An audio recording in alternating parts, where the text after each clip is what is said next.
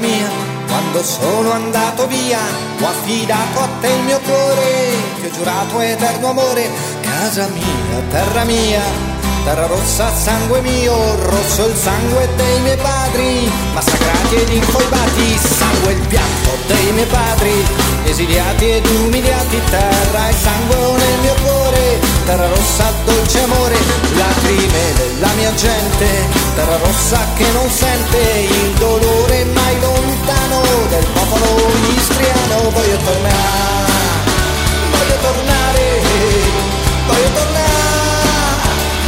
a casa mia, Istria, Fiume e Dalmazia, né Slovenia, né Croazia, terra rossa, terra istriana, terra mia, terra italiana. Istria, Fiume e Dalmazia, né Slovenia, né Croazia, terra dalmata e giuliana, terra mia, terra italiana.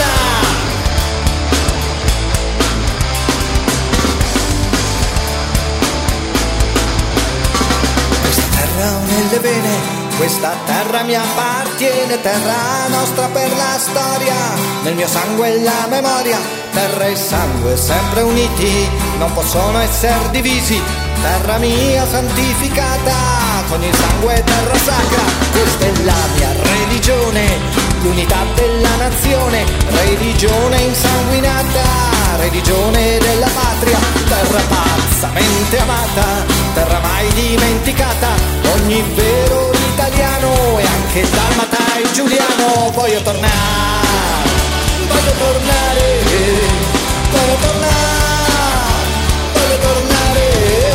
a casa mia, Istria, Fiume e Dalmazia, né Slovenia, né Croazia, terra rossa, terra istriana, terra mia, terra italiana. Istria, Fiume e Dalmazia, né Slovenia, né Croazia, terra dalmata e giuliana, terra mia, terra italiana. Istria, Fiume e Dalmazia, né Slovenia, né Croazia, terra rossa, terra istriana, terra mia, terra italiana. Istria, Fiume e Dalmazia, né Slovenia, né Croazia, terra dalmata e giuliana, terra mia, terra italiana. Questa è Italia, è Italia, oh, questa è Italia, è casa mia. Buonasera a tutti e benvenuti sulle frequenze di RBN Torino, attacco alla Torino Bene. È venerdì 9 febbraio, è una data importante perché è il giorno precedente al giorno del ricordo, il giorno del ricordo dei martiri delle foibe. Sappiamo perfettamente di cosa stiamo parlando, che non parliamo solamente dei martiri delle foibe, ma di quando ebbe inizio l'esodo da parte degli istriani dalmati italiani che furono costretti comunque a lasciare la propria patria, la propria terra, perché comunque furono costretti dai partigiani titini e comunque da una persecuzione ai loro danni. E quindi il 10 di febbraio c'è appunto la giornata del ricordo, che è stata istituita nel 2004 dall'allora Presidente della Repubblica Carlo Azeglio Ciampi. Quindi diciamo che siamo alla soglia di questa giornata, e con noi abbiamo appunto, oltre a DJ Tony che è qui con noi, quanti. Abbiamo un ospite illustre che ci parlerà, come già è accaduto l'anno scorso, anche perché è direttamente interessato, perché è figlio di esuli. Abbiamo con noi in collegamento Luigi Vatta. Ciao a tutti, vi saluto e saluto tutti quelli che ci stanno ascoltando.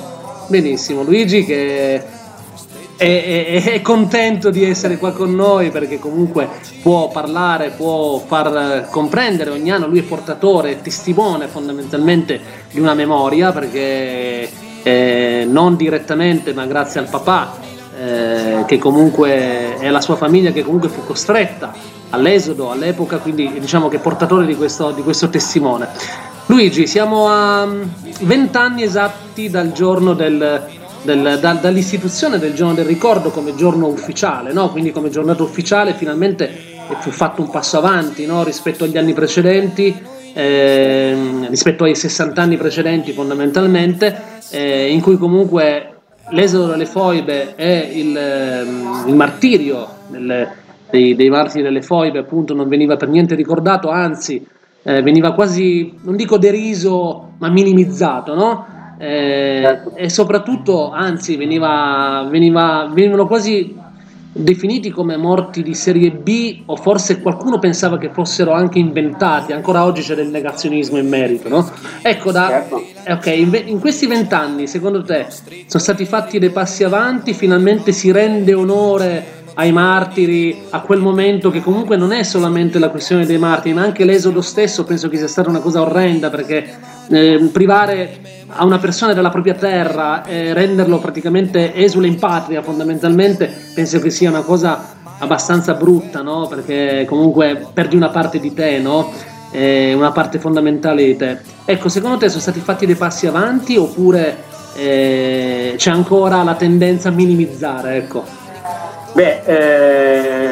Sicuramente sono stati fatti dei passi da gigante rispetto al passato, e il giorno del ricordo, dall'istituzione del giorno del ricordo sicuramente si è lavorato molto, si è appunto ricordato molto, si sono fatte iniziative sia a livello istituzionale che su iniziativa, diciamo così, di associazioni, enti privati, e quindi il percorso che è ancora in atto ovviamente, però ci ha portato molto avanti, ma sicuramente già il fatto dell'istituzione del giorno del ricordo è stato un punto di partenza, ma anche di arrivo di tutta una serie di lotte che hanno concesso in quell'anno lì, ovviamente vent'anni fa, di istituire una simile, per legge ovviamente, legge dello Stato, istituire una simile ricorrenza. Ecco, già solo questo rispetto al passato ancora più remoto è stata una tappa grandiosa, fondamentale, perché tu hai detto giustamente, prima o non si ricordava o non si sapeva o si negava o addirittura si giustificava. Questo accade ancora adesso, ma adesso chi vuole fare questo sporco gioco ha sicuramente la vita meno facile. Quindi sì, ti rispondo sì, abbiamo fatto i passi da gigante, ma non dormiamo sugli allori, perché di strada ce n'è ancora tanta da fare e qualcuno vorrebbe anche farci fare dei passi indietro. A proposito di passi indietro, Luigi, volevo chiederti, possiamo iniziare a fare magari una collocazione storica di cosa erano le foibe, come sono nate e cosa hanno scatenato questo fenomeno? Certo. Noi col termine foibe, ovviamente il termine di per sé indica semplicemente quelle voragini che si aprono nel territorio carsico, quindi prevalentemente nella zona dell'Istria, no? Quindi in queste formazioni del terreno tipiche del luogo, però vennero gettati i corpi, oppure le persone ancora vive che i partigiani di Tito per varie ragioni avevano deciso di eliminare.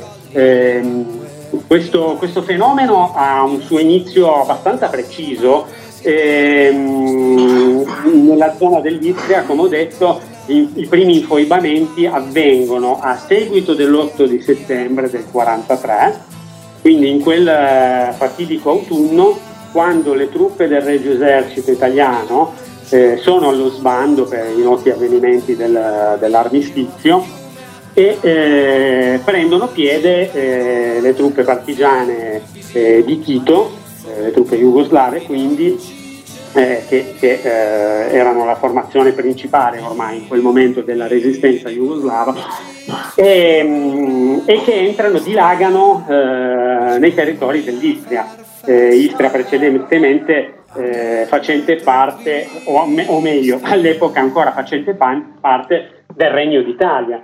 Quindi i partigiani entrano in Istria, in tutti i centri principali, nei villaggi, e iniziano questa prima ondata, diciamo così, di epurazioni, quindi di uccisioni, quindi arresti arbitrari di cittadini italiani identificati come nemici del popolo, assimilati tutti italiano uguale fascista uguale nemico del popolo, e quindi questo è l'inizio di quel fenomeno che va sotto il nome appunto di foibe, gli infoibamenti.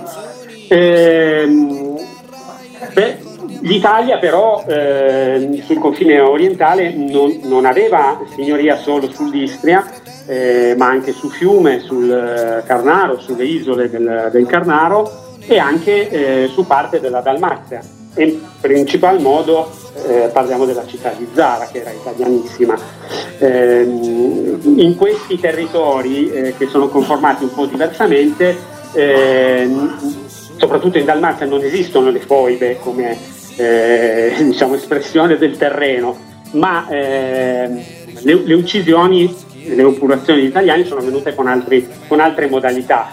In principal modo ricordiamo quell'orrenda abitudine di far annegare le persone gettandole in mare con una pietra al collo. Ecco, nonostante questa modalità diversa di uccisione, tutto ricade sotto il termine di foibe, quindi gli infoibamenti vengono allargati a ricomprendere anche questo fenomeno.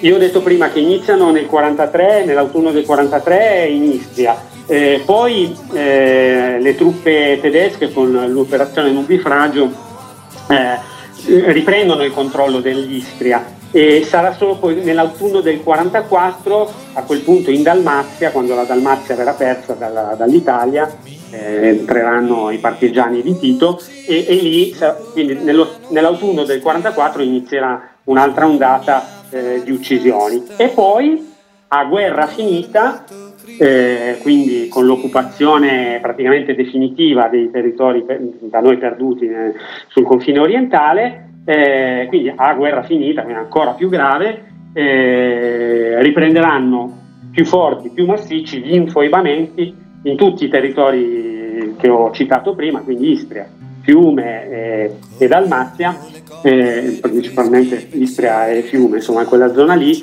verranno eliminate migliaia di persone. Quindi questo è il quadro. Poi possiamo dire il perché, insomma. La matrice di queste uccisioni che io ho definito prima arbitrarie, si tratta semplicemente era tutto parte di una volontà di cancellazione non solo dell'elemento italiano, perché la Jugoslavia rivendicava quei territori come appartenenti alla nascente stato socialista jugoslavo, ma c'era anche una matrice politica nelle uccisioni che venivano perpetrate in questi territori. Non dimentichiamo che gli italiani effettivamente, le stime dei morti variano da un minimo, secondo le tesi più riduzioniste, di 5.000 persone. Altri storici sono arrivati a ipotizzare cifre vicine ai 20.000, forse le più attendibili possono attestarsi tra i 10 e i 15.000 morti italiani, ma non dimentichiamo che nelle foibe, o comunque uccisi in altri modi, ad esempio attraverso le tappe forzate verso campi di concentramento, fucilazioni, insomma varie modalità di uccisioni, vennero colpite anche le popolazioni slave stesse e soprattutto i nemici politici, cioè coloro che non erano comunisti, chi non appoggiava Tito. Quindi poi, se vogliamo, possiamo approfondire questo aspetto, ma quando noi parliamo di foibe chiaramente restringiamo un po' il discorso alle vittime italiane, giustamente, cioè, la guardiamo dal nostro punto di vista, ma sicuramente la situazione in quello scenario, chiamiamolo geopolitico, era più complessa, perché c'erano più comunità, più etnie coinvolte, e l'odio scatenato nei Balcani è stato veramente, non ha risparmiato nessuno, ecco. Sì, poi tragedia nella tragedia furono coloro che furono costretti, per scappare appunto dalla furia titina, a lasciare la propria terra, quindi gli esuli, no?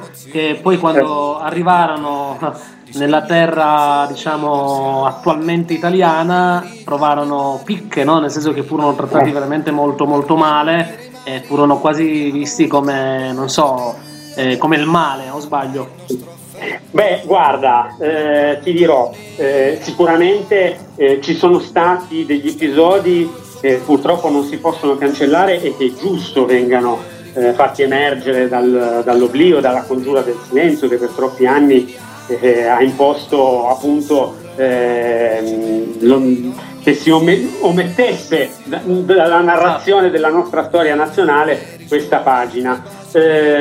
Quindi sicuramente abbiamo avuto il celeberrimo esempio del treno che non viene fatto fermare dai ferrovieri comunisti alla stazione di Bologna, i comunisti che versano sui binari, quello destinato ai bambini, e tanti altri episodi simili si sono un po' verificati nelle numerose località. Non dimentichiamo che i profughi di questi territori vennero distribuiti in 109 campi, sì, distribuiti appunto dal nord al sud dell'Italia. Sì, la creazione di veri e propri quartieri dedicati, sì, no? di vere e proprie, sì, isole in un quartiere dedicato a loro. Anche a Torino ad esempio c'è il quartiere degli esuli, no? Quindi lì Cozzo-Cincinnato, da quelle parti là, diciamo che fu un trattamento che l'Italia già all'epoca non ebbe riguardo verso comunque dei propri conterranei, dei propri concittadini, che invece avevano subito una vera e propria pulizia etnica, no? Perché dobbiamo dirlo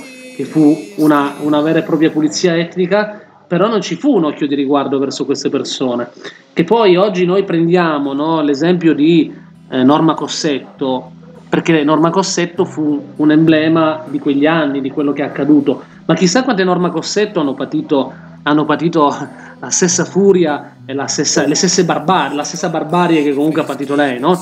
Perché magari Norma Cossetto oggi noi la prendiamo come simbolo, ma è appunto un simbolo, no? Di un momento che fu veramente terribile. Raccontaci invece la tua, se posso permettermi, e se la tua esperienza diretta, no? Del tuo papà e della tua famiglia, se questo puoi farlo, se hai voglia di farlo. Certo, ma ci mancherebbe, sono qui proprio per condividere.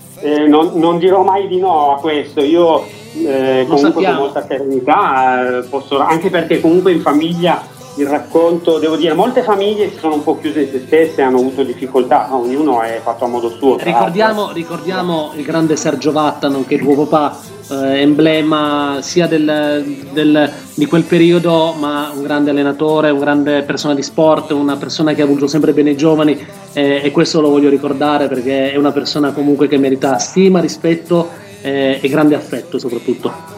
Ti ringrazio molto innanzitutto per questo ricordo di papà. Sì, papà è stato uno di quelli che, come tanti devo dire di questi esuli, poi ripartendo da zero, come si dice, tra virgolette, ce l'hanno fatta, no? Quindi nel loro campo sono riusciti a fare qualcosa di buono e a essere ricordati. Ma al di là di questo ogni storia merita rispetto, sicuramente. Tu prima hai detto, racconterò un po' in breve la storia di papà. Io ne ho sempre parlato, come dicevo prima, in famiglia, quindi anche quando ancora non c'era il giorno del ricordo noi, sì, noi ricordavamo e come, ma se ne parlava tranquillamente tutti i giorni. Devo anche dire che papà, una delle cose che mi diceva è questo, al di là degli episodi negativi anche di cui ho parlato prima, anche lui me ne ha raccontati molti, perché lui ha detto il quartiere Giuliano Dalmata, certo, ma prima che fossero consegnate le case popolari a questa gente, loro hanno vissuto, tipo papà ha vissuto per 12 anni in diversi campi profughi a Torino, prima di approdare al quartiere che ancora adesso sorge in zona Lucento, quindi vicino alle Vallette, nel villaggio Santa Caterina. Loro sono stati alle Casermette, quelle di via Guido Reni, tanto per intenderci, sì, sì, vicino alle Gruno, sì, sì, sì, ecco. Stavano lì e stavano, le famiglie erano divise da dei fili tirati, tesi in aria, sopra i quali venivano calate delle coperte, e quelli erano i muri tra casa e casa, tra virgolette, no? tra unità abitativa e unità abitativa. Pensa a 12 anni, pensate, vivere in queste condizioni, eppure loro avevano anche una loro dignità, pulizia, certo, ordine all'interno di questi campi. Questa è una cosa che mi ha colpito molto, mi ha sempre colpito molto, non ho sentito parlare di continuo, ma continua a colpirmi ancora adesso, anche perché vedendo altri tipi di situazioni, di disagi, dove invece c'è più degrado e meno cura, insomma, anche per per la propria dignità stessa. Ecco, questi esuli erano veramente molto dignitosi, è una cosa che colpisce, e parlando anche con altri tutti mi dicono la stessa cosa, nonostante fossero messi in condizioni proprio non ottimali. Certo. Loro hanno sempre cercato di migliorare, no? la propria condizione, tant'è che, come ti ho detto, molti si sono fatti strada nella vita, ce l'hanno fatta, altri comunque tirando avanti la carretta, come si suol dire. Poi si è iniziato a lavorare nelle fabbriche, un lavoro di qua, l'altro che aveva studiato magari faceva l'impiegato, insomma piano piano si è normalizzata la vita di queste persone, si sono integrati nel tessuto sociale italiano e sono stati un po' riassorbiti. Peccato che, per ragioni che se vogliamo poi possiamo anche provare a indagare, la loro storia sia stata un po' nascosta. Questo complice, ci interessa. A volte anche la loro scarsa propensione a raccontare, perché ognuno magari l'ha vissuta in modo diverso, non aveva piacere o aveva paura di un giudizio politico o di altro tipo, e grazie al giorno del ricordo sicuramente si può recuperare un po' di quella strada. Beh, diciamo che si arrivava da un momento di paura e di barbarie, che era il periodo che hai indicato prima, fra il 43 e il 45, si è arrivati in un'Italia dove si è accolto in maniera, cioè loro erano già Italia, però vengono su quella che in quel momento lì dopo era Italia, era una nazione italiana che ti accoglie in maniera, diciamo, per usare un eufemismo, fredda, quasi ti ignora, ti mette quasi, permettimi la cosa un po' cruda, ma ti mette quasi nelle riserve, fra virgolette, no? Nel senso, ti mette quasi nell'angolo, quindi si aveva un po' di paura anche, no? del parlare diciamo di una situazione che magari ti poteva compromettere maggiormente, pensavi che ti poteva compromettere o che comunque ti poteva creare delle situazioni non tanto piacevoli, no? Certo, tant'è che secondo me, ad esempio, tornando all'esempio di papà, lui era abbastanza esposto anche per il lavoro che faceva, aveva una certa notorietà. Credo che queste persone, ce ne sono tante, ma anche personaggi molto più famosi, non so, Abdon Panici, il marcatore, Missoni, Ottavio Missoni, lo stilista, ecco, queste persone che hanno raggiunto una certa notorietà e che avevano anche delle tribune da cui parlare, devo dire, probabilmente hanno sentito anche il dovere di testimoniare, e questo ha aiutato molto, perché sai, ha aiutato a molti altri a superare quella, adesso sembra quasi ingiustificabile, ma quella vergogna, no? Ma se dirò che vengo da un campo profughi, cosa penseranno di me? Ma non c'è nulla di male da pensare. Allora è chiaro che ci giriamo attorno, ma è ovvio che il marchio che è stato apposto su queste persone, loro venivano da territori che erano italiani, ma sono stati contrabbandati e tutti marchiati fascisti, no? Ovviamente voi avete scelto di abbandonare il paradiso comunista jugoslavo, siete venuti via di lì perché eravate nemici del popolo, eravate i fascisti. Cioè, anche in Italia le stesse tesi che avevano gli jugoslavi venivano diciamo riversate addosso a questa gente da una forte componente comunista, perché qui il partito comunista era fortissimo, e quindi è ovvio che, anche avendo avuto delle gravi corresponsabilità, avendo collaborato con la persecuzione insieme ai partigiani di Tito, quella parte d'Italia lì non aveva nessuna simpatia per gli esuli, che erano la testimonianza vivente di come il paradiso socialista in terra forse tanto paradiso non era. Beh, Tito era osannato dei politici italiani fino al 1980, fino alla sua morte, no? Una buona parte dei politici italiani di onoreficenza è stato. Ci sono foto che lo ritraggono sorridente con Agnelli in Fiat in visita. Allora noi dobbiamo ricordare anche questo, però, che non c'è solo il partito comunista, che ovviamente aveva tutto l'interesse a nascondere le proprie colpe, anzi a addossare al regime tutto il male possibile, ma in quel particolare momento storico, soprattutto dopo il 48, quando Tito rompe con l'Unione Sovietica e viene isolato, diventa la Jugoslavia era un paese non allineato, quindi né con gli americani né con l'Unione Sovietica, e in quel momento lì anche la Democrazia Cristiana non aveva interessi a dare addosso a quel potenziale alleato che Tito era, il cuscinetto tra l'Occidente e l'Unione Sovietica, e quindi con una realpolitik molto poco umana e molto poco cristiana, mi viene da dire, contribuì, andò nella stessa direzione sostanzialmente del Partito Comunista, e insomma per una serie di coincidenze, contingenze storiche, nessuno aveva interesse a parlare di quello che era successo, era meglio nascondere lo sporco sotto il tappeto. Diciamo che col giorno del ricordo è stato un po' sollevato questo tappeto, adesso la polvere la stiamo ancora diciamo così sparpagliando un po' in giro, si tratta di fare ordine perché ho paura che qualcuno la voglia far sparire di nuovo in un altro modo, perché non sempre si parla correttamente di questa vicenda, però è normale. La polemica, io non vedo l'ora che sorgano polemiche, se c'è polemica vuol dire che se ne parla, ecco. Non credo che noi abbiamo interesse al silenzio, a essere lasciati stare, a invecchiare senza che si parli più di noi e di quello che sta, più che di noi, insomma, di chi ci ha preceduto, ovviamente, perché io faccio parte di una generazione che ha solo ereditato questo dramma, però il dovere lo sento di raccontarlo, sentirei anche se non facessi parte per via diciamo di sangue di questa storia, perché credo che sia storia d'Italia e quindi appartenga a tutti noi che siamo fratelli d'Italia, come dice il nostro inno nazionale. C'è Tony che vuole portare una domanda già da un po', infatti sì? È qui che freme, diciamo.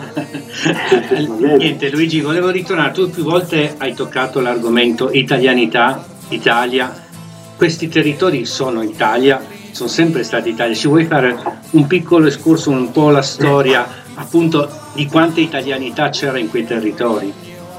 Certo, allora, ovviamente il discorso è molto complesso, diciamo riassumendo proprio in modo deciso, possiamo dire questo, che sicuramente l'Istria ad esempio era già parte dell'Ager Romanus ed era considerata parte del territorio italico già nell'antichità romana, mentre la Dalmazia fu provincia romana, quindi entrambi i territori sono stati latini, in primis diciamo latini, senza parlare di ciò che c'era prima. Chiaramente se ci fermassimo solo a questo potremmo dire che però Roma è arrivata ben oltre questi territori, diciamo il collegamento con l'italianità lo possiamo fare soprattutto perché poi c'è un ponte importantissimo, qua sto tagliando i secoli con le forbicione ovviamente, ma per farmi capire, poi c'è la potenza veneziana che conferisce, crea una continuità con la romanità del passato, e attraverso Venezia che noi manteniamo il carattere latino di questi territori fino ad arrivare all'epoca moderna e contemporanea. La potenza di Venezia si estende talmente su tutte e due le sponde dell'Adriatico, tanto che si parla di Golfo di Venezia, cioè Venezia lo intendeva come il proprio golfo, il mare Adriatico, e quindi arrivava fino alle isole greche la sua potenza. Chiaramente questa era l'Italia in nuce, perché quando ancora non esisteva l'Italia, né il Regno d'Italia né la futura Repubblica Italiana ovviamente, questi territori però erano abitati sostanzialmente da genti latine. Poi quando diciamo questi territori ovviamente dobbiamo fare dei grandi distinguo, perché in ognuno, sia in Istria che nella zona del Carnaro e Fiume che in Dalmazia, le realtà sono differenti a seconda dell'epoca e anche proprio della zona, cioè non tutta l'Istria era maggioranza italiana, sicuramente la fascia costiera in prevalenza e buona parte anche dell'interno. Fiume era una città italianissima su cui Poi si potrebbe anche aprire delle parentesi, perché ad esempio non era stata ricompresa nel Patto di Londra quando l'Italia è entrata nel primo conflitto mondiale, ma comunque era una città italianissima circondata, o meglio che inglobava anche un quartiere invece a predominanza slava, Sušak, o Sušak come è pronunciato all'italiana, comprendendo il quale sostanzialmente c'era una sostanziale parità tra italiani e gli italiani erano ancora in maggioranza, ma insomma non più così netta. E poi per quanto riguarda la Dalmazia lungo la fascia costiera era veramente a prevalenza italiana, almeno fino all'Ottocento, buona parte dell'Ottocento. Poi piano piano la politica asburgica, che ha cercato di annacquare l'elemento italiano e di penalizzarlo rispetto all'elemento slavo, che era più fedele. Non dimentichiamo che poi noi dal 1848 in poi abbiamo iniziato il nostro risorgimento, quindi eravamo visti come all'interno del grandissimo impero asburgico eravamo una minoranza abbastanza irrilevante dal punto di vista numerico e molto pericolosa dal punto di vista politico, quindi noi siamo stati molto penalizzati in questo periodo. E cos'è successo? Che l'immissione di elemento slavo è stata favorita in gran parte dei centri dalmati fino ad arrivare al Novecento, in cui effettivamente, oltre a Zara, che era la stragrande maggioranza italiana, le altre località effettivamente, soprattutto nell'interno, cominciavano a vedere una maggioranza slava.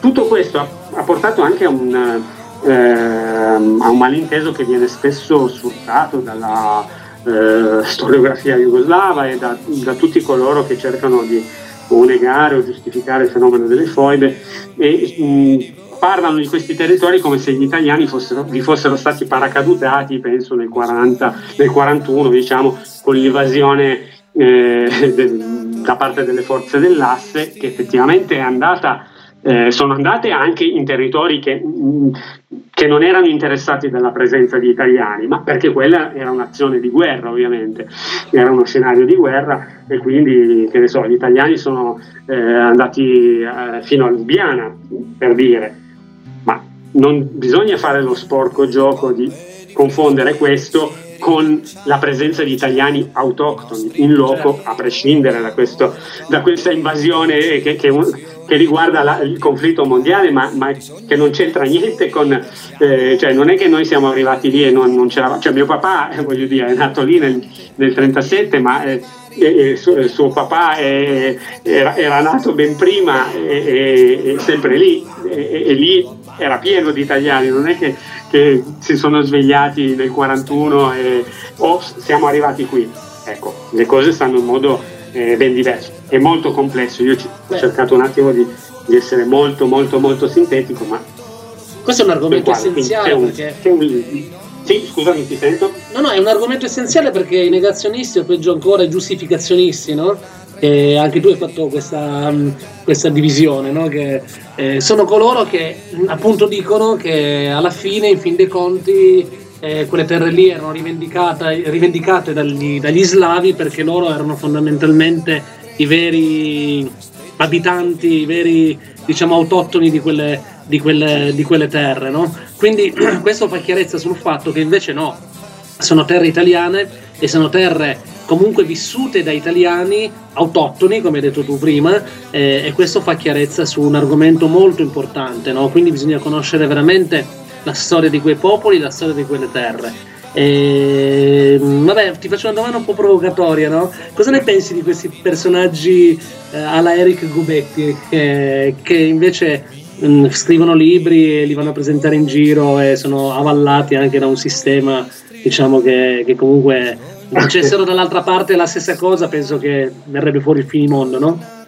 Ma guarda, penso tutto il male possibile, ovviamente non voglio neanche essere troppo facilone, dire che tanto chi li ascolta, dove vogliono andare, per carità, avranno anche un loro uditorio, anzi a volte ecco, le loro tesi uno potrebbe anche dire vabbè, ma finché parla Gobetti, ma chi è Gobetti? Poi quando uno comincia a vedere che, non so, l'editore La Terza pubblica, certo, i titoli di Gobetti, anche titoli provocatori, appunto dal titolo, quello non solo per i contenuti, quasi irridenti verso la nostra popolazione, verso il nostro dramma. Allora uno un po' un certo allarme lo vede illuminarsi. Ancora più grave però, ti dirò, e sentire gente come uno storico come Barbero, che gode di una fama ben maggiore di Ugo Metti, di una certa autorevolezza, che spiega le foibe. C'è un celebre video che gira in rete, è reperibile da tutti, dove dice gli slavi si sono incazzati e poi hanno fatto le foibe, perché è stata una reazione praticamente alle violenze italiane fasciste. Allora, a parte che questo è un discorso che non porta da nessuna parte, perché tu hai citato prima Norma Cossetto, mi piacerebbe chiedere a Barbero cosa ne pensa, quindi se uno ha subito un torto, va dalla figlia di quello che si presume che gli ha fatto un torto e la violenta insieme ad altri 17-18 personaggi, la tiene legata a un tavolo tutta la notte. E poi, chissà quante Norma Cossetto così. Ecco, bravo, perché diciamo Norma per dire tutte quelle come lei. Certo. Ecco, già questa è una logica aberrante, ma è proprio disonesto il discorso, certo. Cioè dire questa equazione, no, cioè fascismo, foibe, come spesso intitolano così le serate in cui invitano Gobetti, la Kersevan, altra gente di questo genere, come per dire quello che è successo è colpa del fascismo, perché lì l'Italia è andata, ha invaso, ha commesso crimini di guerra. Allora, se ci sono stati, e ci sono stati effettivamente crimini di guerra da parte degli italiani, quelli è ovvio che vadano condannati severamente, e se ne deve parlare, e ci mancherebbe altro, non mettiamo nessuna, come noi pretendiamo che sia fatta verità su quello che abbiamo subito, è giusto che tutte le vittime abbiano giustizia, questo deve essere chiaro. Però detto questo, questo metodo, no, di tra virgolette, sempre, dobbiamo contestualizzare, dobbiamo spiegare, e va bene, ma allora andiamo ancora più indietro e ci renderemo conto che lì c'è una catena infinita, no? Perché anche gli italiani ancora prima hanno subito in quei territori. Bisognerebbe avere un po' il coraggio, tutti quanti, e questo lo dico per tutti gli esseri umani, non solo noi italiani che ci scambiamo tra fazioni opposte, di mettersi lì un attimo seduti e dire allora ognuno può avere le sue idee, e giustamente ognuno celebra i propri eroi e ricorda i propri martiri e le proprie vittime. Vanno sempre condannati i fatti in sé, cioè quando noi parliamo di giorno del ricordo parliamo delle vittime, quelli che noi chiamiamo martiri delle foibe. Non possiamo sporcare questo discorso sempre parlando di colpe che sarebbero a monte, che quasi giustificano poi quello che è avvenuto. Cioè questa è una cosa obbrobriosa, perché se noi pensiamo di trasferire questo discorso, sembra che quando si parla di foibe questo è legittimo, è lecito, nessuno si scandalizza, ma provate a immaginare lo stesso discorso su altri drammi storici di cui si parla, magari anche molto di più, e questo scatenerebbe una reazione indignata, e penso l'agonia o l'impiccagione in piazza da parte di chi si permettesse di fare questo. Eppure nei nostri confronti viene fatto, cioè c'è sempre un ma bisogna raccontarla tutta la storia, perché io sono d'accordo che bisogna raccontarla tutta, ma noi abbiamo istituito il giorno del ricordo perché ricordiamo delle vittime innocenti, non dei colpevoli che sono stati trucidati per chissà quali colpe avessero commesso. Noi parliamo di impiegati statali, di messi comunali, di postini, gente che rappresentava l'italianità, lo Stato italiano, ma non a livello di gerarchi con potere che avessero compiuto chissà quali nefandezze. Partiamo di persone normali, che sono quelli che i partigiani quando sono arrivati là dentro hanno trovato, perché altri probabilmente erano già spariti prima e sono stati fatti fuori senza pietà e soprattutto senza motivo, senza che ci fosse una reale colpa. Questo bisogna dire, e sono stati colpiti gli innocenti, ragazzine, e questo capita sempre nella storia, non sto dicendo che è capitato solo a noi, bisogna dirlo. Accidenti. Ricordiamo ai nostri, visto certo. Che abbiamo istituito il giorno del ricordo per questo motivo, ci va rispetto. Poi ripeto, possiamo parlare di tutto e nessun crimine va, diciamo così, beneficiato dalla prescrizione quando si parla di storia. Però ragazzi, mi sembra che l'insulto che viene fatto alle nostre vittime sia veramente intollerabile, oltraggioso. Luigi, posso farti due domande? Certo. Allora, la prima è questa: tu hai parlato adesso di nemici di allora e nemici di adesso. Ci puoi spiegare bene se sti nemici erano anti-italiani, antifascisti o cos'altro? E la seconda domanda che ti volevo fare è: come possiamo far ricordare il giorno del ricordo per sempre? Che mezzi dobbiamo usare per difendere dal fango di chi ci odia e chi non vuole più parlare di questa storia? Allora, domande impegnative, cerco di rispondere bene. Allora, Tony è famoso per le domande impegnative, quindi no, ma è bene che lo siano, perché dobbiamo anche interessare chi ci ascolta, giustamente. Allora, i nemici di allora, in realtà è molto facile, perché li qualifichiamo per come si qualificavano loro. È giusta la domanda, perché poi gira e rigira, parliamo di FOIBE e sembra che non si capisce bene chi le abbia fatte. I nemici di allora sono i partigiani di Tito, comunisti, quelli che avevano la stella rossa, per intenderci, sulla bustina in testa, e i loro fiancheggiatori italiani anche. Questo non dobbiamo dimenticare, perché il PC lì in quel nel nord-est non faceva parte neanche del CLN, anzi, cioè, hanno scannato anche i partigiani bianchi, perché ricordiamo l'episodio di Portus, dove i bianchi sono stati trucidati dai partigiani comunisti. Loro lì non riconoscevano neanche l'autorità del CLN, erano sotto il diretto comando delle truppe di Tito, il Nono Corpus Sloveno e questa roba qua. Quindi di lì non si scappa, e lo facevano per edificare una società di tipo comunista.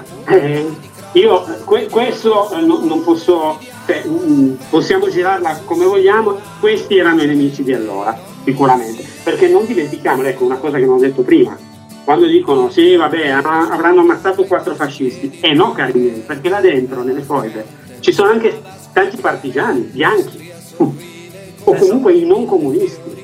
Non vi dirò di più, anche alcuni comunisti, perché poi c'è il famoso l'episodio degli operai monfalconesi, i comunisti che vanno a lavorare nella neo-Jugoslavia, diciamo, e quando c'è la rottura tra Tito e l'Unione Sovietica, questi qui che erano ovviamente stalinisti vengono considerati deviazionisti da Tito, dai suoi, e quindi internati nei campi di concentramento, in un lager come quello di Goli Otok, di cui i testimoni parlano come di un qualcosa, perché c'è gente che era stata prima a Dachau e poi finita lì, e che ci sono delle testimonianze agghiaccianti, reperibili in rete molto agevolmente, di gente che dice che è molto peggio Goli Otok, soprattutto dal punto di vista psicologico, era una tortura continua e micidiale rispetto ai campi tedeschi. Quindi rendiamoci conto di cosa stiamo parlando, no? E quindi quello era il nemico di allora. Quelli di oggi sono sicuramente il nemico più quello che fa più rumore, sono quelli che oggi si definiscono antifascisti, antifa o come si vogliono chiamare, questi dei centri sociali che vanno a urlare in piazza contro i fascisti, perché per loro fascista è penso che anche Rizzo sia, Marco Rizzo sia fascista per loro, il PD è fascista, sono tutti fascisti, quindi vabbè. Ma c'è anche un nemico più fine che urla meno ma propaganda tesi altrettanto pericolose, perché questi magari vanno a gridare che le foibe erano giuste, ci sono state, rifacciamole ancora. Molto più paura mi fanno quelli che dicono le foibe sì ci sono state, ma come dicevamo prima sono state una reazione, bisogna parlare di cosa c'è stato prima e cosa le ha scatenate, la rabbia, la rabbia che hanno provato gli slavi per i crimini degli italiani ha scatenato le cose. Questi sono molto più pericolosi, secondo me, quindi li dividerei un po' in due, i nemici di oggi. L'altra domanda, spero di aver risposto bene a questa, e invece l'altra, per quanto riguarda cosa dobbiamo fare, in realtà è molto semplice, continuare a parlarne, non fermarsi, perché ogni risultato acquisito non è mai definitivo e c'è sempre il rischio di tornare indietro, ma se si continua, a volte basta anche solo ripetere le stesse cose, no? E poi stare attenti a cosa dicono gli altri e sapere cosa controbattere, quindi leggere, informarsi, chiedere ai testimoni, a coloro, quando non ci saranno più testimoni, a coloro che hanno udito le testimonianze, magari saranno testimoni di secondo grado, ma comunque tramite questo lavoro di vigilanza continua si vince, perché noi stiamo dalla parte della verità, noi non abbiamo un doppio fine, vogliamo solo ricordare la verità, e quindi la vittoria, se si rimane vigili, credo che sia alla portata. E poi il vento è veramente cambiato, vorrei anche portare un po' di ottimismo, perché anche a livello istituzionale ormai certe cose sono abbastanza assodate, persino il Presidente della Repubblica comunque può piacere o non piacere, ci mancherebbe, ma si esprime in termini molto netti sulla questione, quindi non dico siamo tranquilli, siamo sempre allerta, ma con ottimismo ce la si fa. Ti ringrazio di cuore, Luigi. Bene, quindi con l'ultimo tuo appello io direi che diamo appuntamento domani sera alle 18 per la commemorazione del dramma delle foibe di Torino, come ogni anno. Facciamo un grandissimo ringraziamento, che angolo, così almeno se avessi qualcuno che mi dimentico sempre, allora l'angolo è Corso Cincinato con Via Pirano, dove c'è la lapide in onore appunto del martirio delle foibe, dei martiri delle foibe. Diciamo anche che questa commemorazione è quella ufficiale del Comitato 10 febbraio, oltretutto questa è patrocinata dal Consiglio regionale piemontese della regione Piemonte, e quindi questo dà autorevolezza ancora maggiore a un momento comunque sacro e solenne che comunque già da tanti anni portiamo a Torino. Quindi rinnoviamo l'invito per domani a tutti, ringraziamo Luigi. Esatto. Grazie Luigi. Grazie a voi, io domani ci sarò e vi aspetto. Esatto, stavamo proprio sentendo questa, volevo proprio sentire questa frase, ne ero certo, però volevo sentirla dalla bocca. Assolutamente sì. Perfetto, grazie di cuore Luigi, sei stato come al solito molto molto esaustivo su tutto e ti abbiamo ascoltato veramente con le orecchie aperte e il cuore anche molto aperto, perché abbiamo capito che sappiamo perfettamente che è una cosa che ti tocca anche da vicino, e quindi è una cosa molto sentita da parte tua. Grazie a voi davvero. Grazie davvero, di cuore, e un saluto da DJ Euclide Talisker. Un saluto dal vostro Tony. Un saluto da DJ Paolotte, dalla web radio colpevole, pericolosa e intransigente. A presto. Ciao.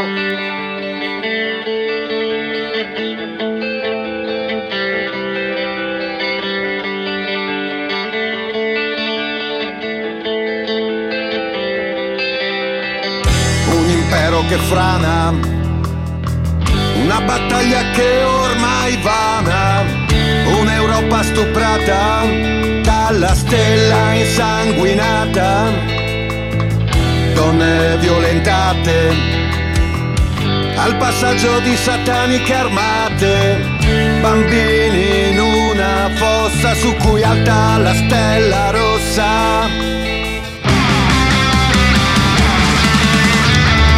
E questa la vostra, la rossa verità, è questa, la vostra, la rossa libertà, è questa, la vostra, la rossa realtà, è questa, la rossa.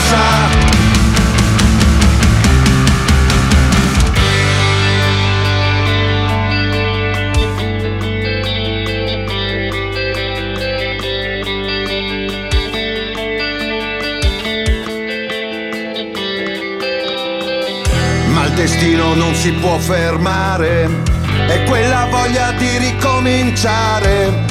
L'onore vola al di là del mare.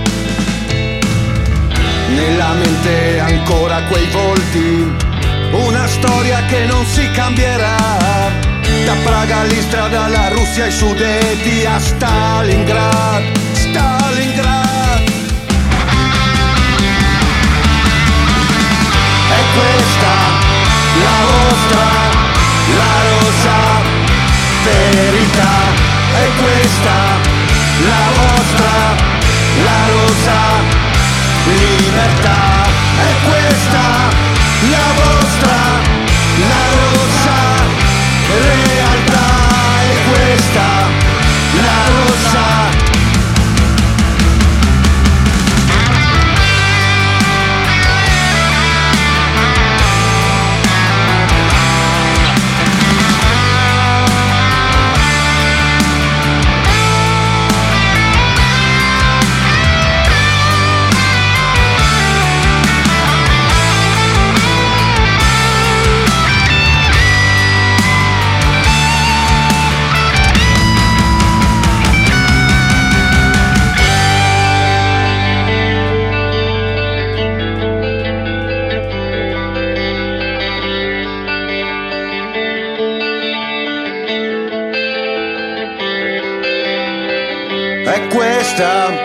La vostra, la rossa verità.